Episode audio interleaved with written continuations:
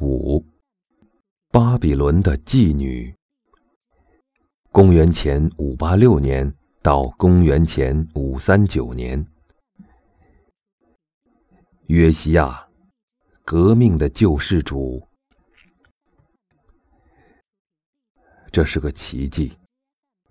邪恶的亚述帝国崩溃了，犹大王国自由了。约西亚国王可能将他的王国向北扩展到了前以色列王国土地上，向南延伸到红海，向东延伸到地中海。然后，在他统治的第十八个年头，最高祭司席勒加在圣殿的房间里发现了一部被遗忘的经卷。约西亚认识到这份文件的力量。它是《生命记》的一个早期版本，可能是在以色列亡国后被带到南方，并在马拿西遭迫害期间藏进圣殿。这是其中的一部经卷。约西亚把犹地亚人召集到圣殿后，站在有图腾标志的王室支柱旁边，在此宣布他与唯一的上帝立下的遵守律法的约。国王让学者们复述了犹地亚人的古老历史，将神话中犹太民族的先祖圣王大卫和所罗门，还有耶路撒冷的故事融合成单一的过去，以照亮现在。圣经的出现又因此迈进了一步。事实上，这些律法是被追溯并归功至摩西的。但圣经对所罗门圣殿的描述，无疑反映了真实的，但时代较晚的约西亚的耶路撒冷，新的大卫城。此后，圣山仅仅是希伯来语中的哈马孔，即那个地方。约西亚在吉伦谷焚烧了偶像，将南祭赶出圣殿。他打碎了地狱之谷的儿童炙烤炉，杀了崇拜偶像的祭司，并把他们的尸骸扔进他们的祭坛碾碎。约西亚的革命听起来暴力狂热，且严守清规戒律。之后，他以过逾越节的方式进行庆祝。约西亚之前没有王像他那样，但是。他在进行一场危险的游戏。那时，埃及法老尼科正率军向海岸挺进。约西亚担心犹大王国在摆脱亚述后转而受制于埃及，于是他连忙前去阻拦。公元前六零九年，法老打败犹大人，在米吉多杀死了约西亚。约西亚失败了，但他乐观的。启示性的统治，比大卫和耶稣之间的任何统治都更具有影响。但是，独立之梦在米基多终结了，它也成为灾难的代名词——阿米基多顿，即末日决战，就是由此而来。法老向耶路撒冷推进，他把约西亚的哥哥约雅敬推上犹大王位。但埃及未能阻止近东地区一个新的帝国的崛起。公元前六零五年，巴比伦国王的儿子尼布贾尼撒在加基米施击溃埃及人，亚述消失了，巴比伦接手了犹大。而公元前五九七年，约雅敬国王发现自己有机会趁乱解放犹大。于是，他下令进行一次全国性斋戒，以争取上帝的保护。在第一次悲诉中，他的顾问和先知耶利米警告说，上帝将摧毁耶路撒冷。约雅敬国王公开烧毁了耶利米的著作，他使犹大与埃及结盟。但是，当新的征服者袭击耶路撒冷时，埃及并没有伸出援手。尼布贾尼撒保存在一块粘土板上的《尼布贾尼撒编年史》宣称，在犹太历提斯利月，巴比伦国王向哈梯之地进发，围攻犹大的都城耶路撒冷。在亚达月第二天，公元前五九七年三月十六日，攻下这个城市，并俘虏了国王。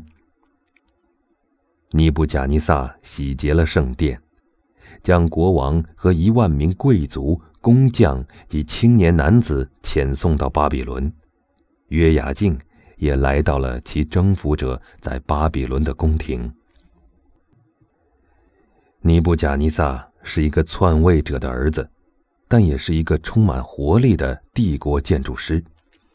他视自己为巴比伦的庇护神贝尔马杜克在世上的总督。他继承了亚述帝国的残暴镇压模式，把自己提升为虔诚和美德的模范。在国内，恃强凌弱乃是常见之事，但尼布贾尼撒日夜勤劳，博采众议，谨慎施政，务使正义得到伸张。尽管如此，受害的犹地亚人恐怕还是无法认可这个自封的正义之王。流放到巴比伦的犹大人发现，西安与他们所在之城相比，不过像个村子。当耶路撒冷有几千居民时，巴比伦自称有二十五万人住在这个如此宏伟、如此享乐的大都市。以至于传说中的爱和战争女神伊斯塔蹑手蹑脚地穿街过巷，在旅馆和小巷里亲吻他青睐的对象。尼布贾尼撒给巴比伦烙上自己的审美烙印。巨大宏伟的雕像上涂着他最喜欢的颜色，那是波澜壮阔的幼发拉底河倒映出的神圣的天蓝色。伊斯塔门有四座塔楼，塔楼外面包裹着蓝色瓷砖，上面绘着黄色公牛和赭色龙图案。此门通向城市的凯旋大道，列队行进之路。他的宫殿装饰着巨大的狮子，用他的话说，这是一座令人赞叹的雄伟大厦，闪闪发光的圣所，我的皇宫所在。空中花园装饰着他的夏宫。为了向巴比伦的庇护神马杜克致敬，尼布贾尼撒建造了一座巨大的七层阶梯式的、顶上带有平台的金字塔。这个天与地的基座平台是真正的巴别塔。描述它的语言之多样，反映了巴比伦是整个近东地区的国际中心。在耶路撒冷，尼布贾尼撒将流亡国王的叔叔西底家推上了王位。公元前五九四年，西底家去巴比伦向尼布贾尼撒朝拜，但是他一回来就发动了叛乱。先知耶利米不断规劝国王，他警告说，巴比伦人会摧毁这个城市。尼布贾尼撒挥师南下。西底家向埃及人求助，埃及人只是派了极少的人来进行增援，而这些人很快就被打败了。耶利米注意到耶路撒冷城内的恐慌和疑惧，他试图逃出去，却在城门口被逮捕了。在征询他的意见和以叛国罪将他处死之间徘徊不定的国王，把他关在王宫下面的地牢里。尼布贾尼撒洗劫犹大长达十八个月，他把耶路撒冷留到最后处理。公元前五八七年，尼布贾尼撒通过筑围墙、建堡垒，将耶路撒冷包围起来。耶利米写道：“饥荒是城市的痛处，年幼的孩子饿昏在大街上，并且已经有吃人的迹象。”我民的妇人倒成为残忍、慈悲的妇人。当我众民被毁灭的时候，亲手煮自己的儿女作为食物。就连妇人也很快绝望。哀歌的作者写道：“素来我朱红褥子的现在躺卧粪堆，寻找食物。人们像盲人一样，昏昏沉沉的在街上游荡。考古学家找到围城时期的一节下水管道。犹大人通常以小扁豆、小麦和大麦为食，但管道里的东西表明，围城时人们吃的是植物和药草，因感染鞭虫和绦虫而病倒。犹太历阿布月九日。即公元前五八六年八月，在围城十八个月后，尼布贾尼撒攻入这个城市，城市惨遭焚烧，可能是用燃烧的火把和箭点着的。而吞噬房屋的大火，把官僚机构的印章、粘土印玺烤得如此坚硬，以至于他们在被烧毁的房屋中侥幸保存了下来。耶路撒冷没有逃过沦陷城市被劫掠蹂躏的命运，而那些被杀的人要比那些忍饥挨饿的人幸运。因饥饿燥热，我们的皮肤黑如烤炉。敌人在西安玷污妇人，他们吊起首领的手。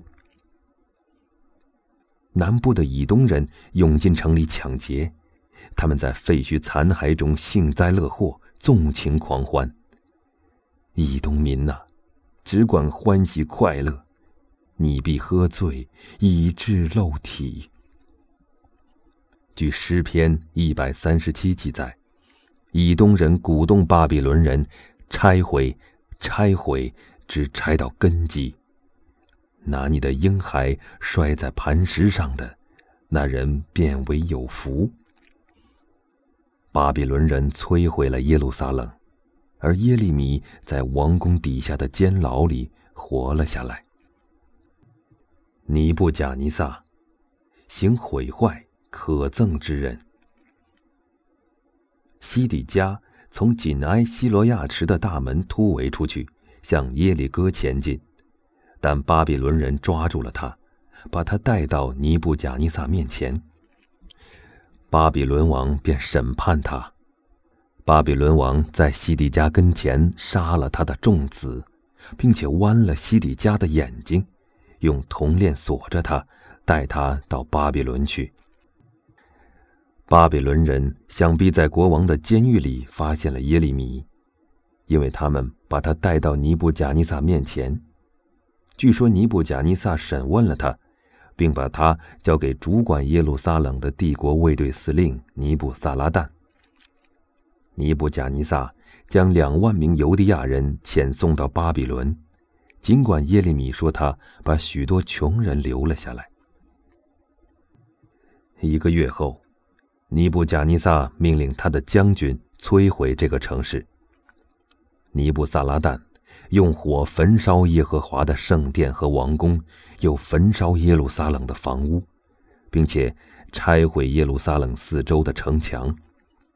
圣殿被毁，里面的金银器皿被洗劫一空，约柜也永远消失了。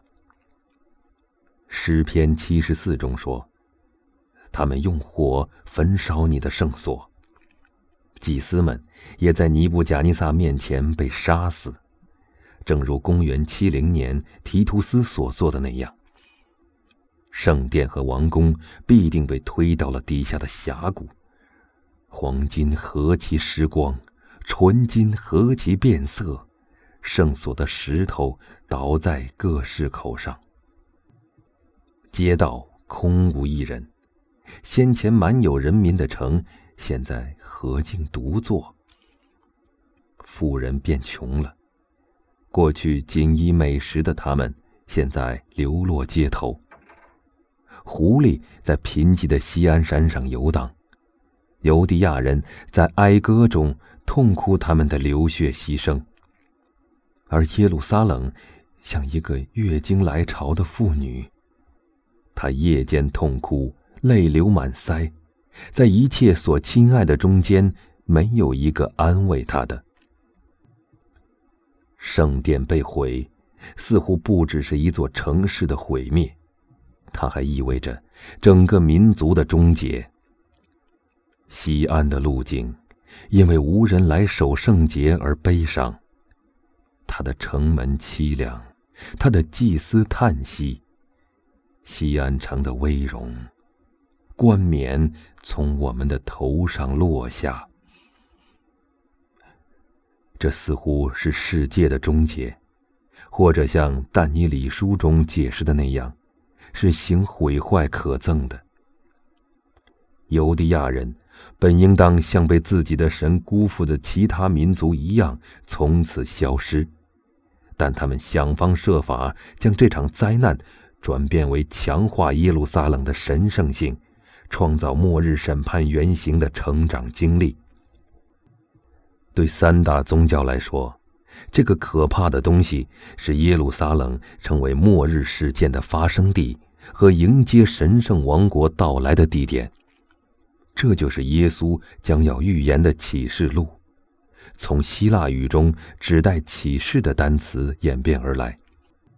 对基督徒来说，它成为一个明确的永恒的期望；而穆罕默德将尼布贾尼撒之破坏视为犹太人失去神宠的标志，从而为他的伊斯兰教启示开路。在流亡巴比伦期间。一些犹地亚人继续保持对上帝和西安的忠诚。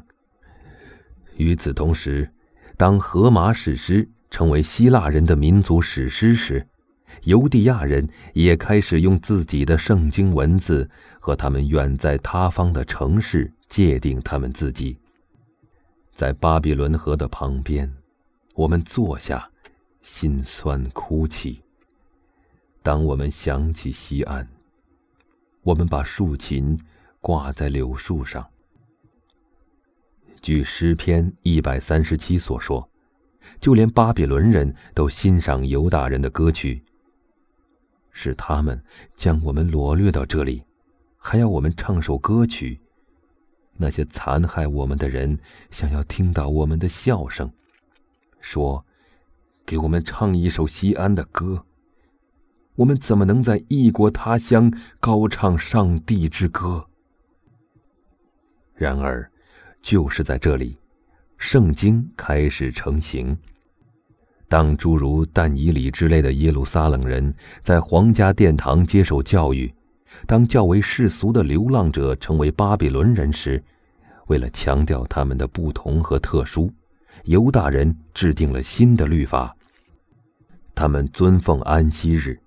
为他们的孩子行割礼，遵守饮食法，取犹太名字，因为耶路撒冷的陷落已经证明，如果他们不遵奉上帝律法的话，会发生什么事情？在远离犹大的地方，犹地亚人正在成为犹太人。流亡者称，巴比伦是世上的淫妇与一切可憎者之母。这一称呼流传千古。尽管如此，亚述帝国仍一派繁荣。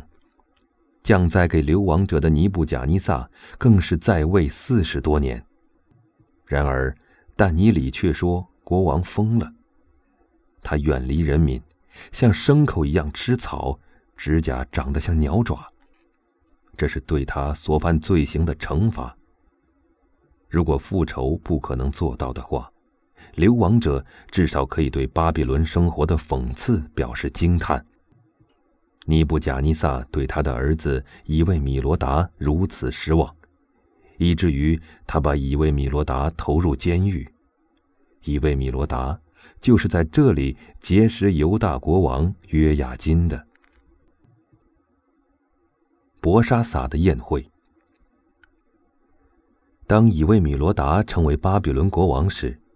他把他的犹地亚王族朋友放出了监狱，但在公元前五五六年，这个王朝被推翻了。新国王纳波尼德拒绝接受巴比伦神贝尔马杜克，推崇月神辛，并一反常态离开巴比伦城，定居远在阿拉伯沙漠中的提马城。纳波尼德得了一种怪病，想必是他发疯了。因为他在像牲口一样吃草。据圣经记载，国王不在的时候，他的儿子，摄政王博沙撒，举办了一场堕落腐化的宴会。宴会上，他用尼布贾尼撒从耶路撒冷圣殿劫掠来的金银高脚酒杯招待宾客。突然，他看见墙上出现了上帝的话：“Many, many, tekel aprasen。”这句话，但以理解读后发现，意思是警告博沙萨，他的帝国寿数将近。博沙萨浑身颤抖，对巴比伦的妓女来说，这一切历历在目。公元前五三九年。波斯人向巴比伦挺进。犹太历史上充满了神奇的解救，这一次是最富有戏剧性的。他们在巴比伦河畔待了四十七年之后，有一个人的决定，在某种程度上和大卫的决定一样，影响深远。他使犹太人得以重返西安。